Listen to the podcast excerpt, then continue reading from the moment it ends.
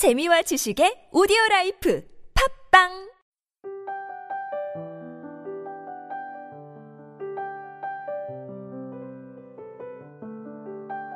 당신 참 좋다. 정말 이 말 한마디가 내 마음에 큰 선물입니다. 당신에게서 받은 이 기꺼운 선물을 난 아직도 먼지 하나 묻히지 않고 보관하고 있답니다. 어느 날 당신은 나를 바라보며 갑자기 말했지요. 당신 참 좋다. 러브레터 읽어주는 남자 중. 아무도 나를 좋아해주지 않는다고 생각하는 때에 한 사람이라도 이런 고백을 해주기만 한다면 참 마음이 따뜻해지죠. 그게 가슴 설레는 이성이든 나의 모든 것을 함께한 친구든 상관없이 말입니다. 가끔은 이렇게 진심을 전하는 시간이 필요한 것 같습니다. 고마운 마음, 아끼는 마음을 과하지도 않게 혹은 숨기는 것도 없이 말이죠.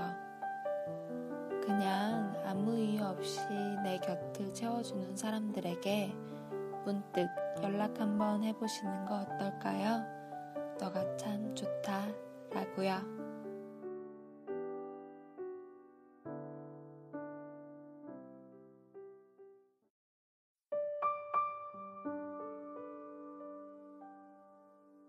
햇살에게 정호승 이른 아침에 먼지를 볼 수 있게 해주셔서 감사합니다. 이제는 내가 먼지에 불과하다는 것을 알게 해주셔서 감사합니다. 그래도 먼지가 된 나를 하루 종일 찬란하게 비춰주셔서 감사합니다.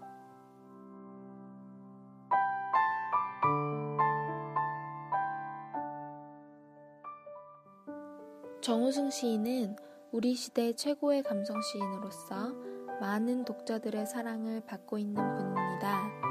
슬픔이 기쁨에게, 외로우니까 사람이다 등등 아름다운 시를 써주셨죠. 제가 정호승 시인의 햇살에게를 저희 방송의 첫 시로 선택한 이유는요. 저희 방송의 목표가 이 시의 주제와도 맞닿아 있기 때문입니다.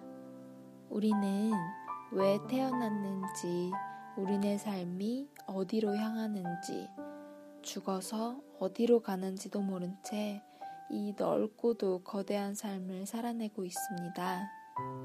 이렇게 한 치 앞도 내다볼 수 없는 인간은 이 우주의 크기에 비하면 티끌만큼 먼지만큼 보잘 것 없을지도 모릅니다.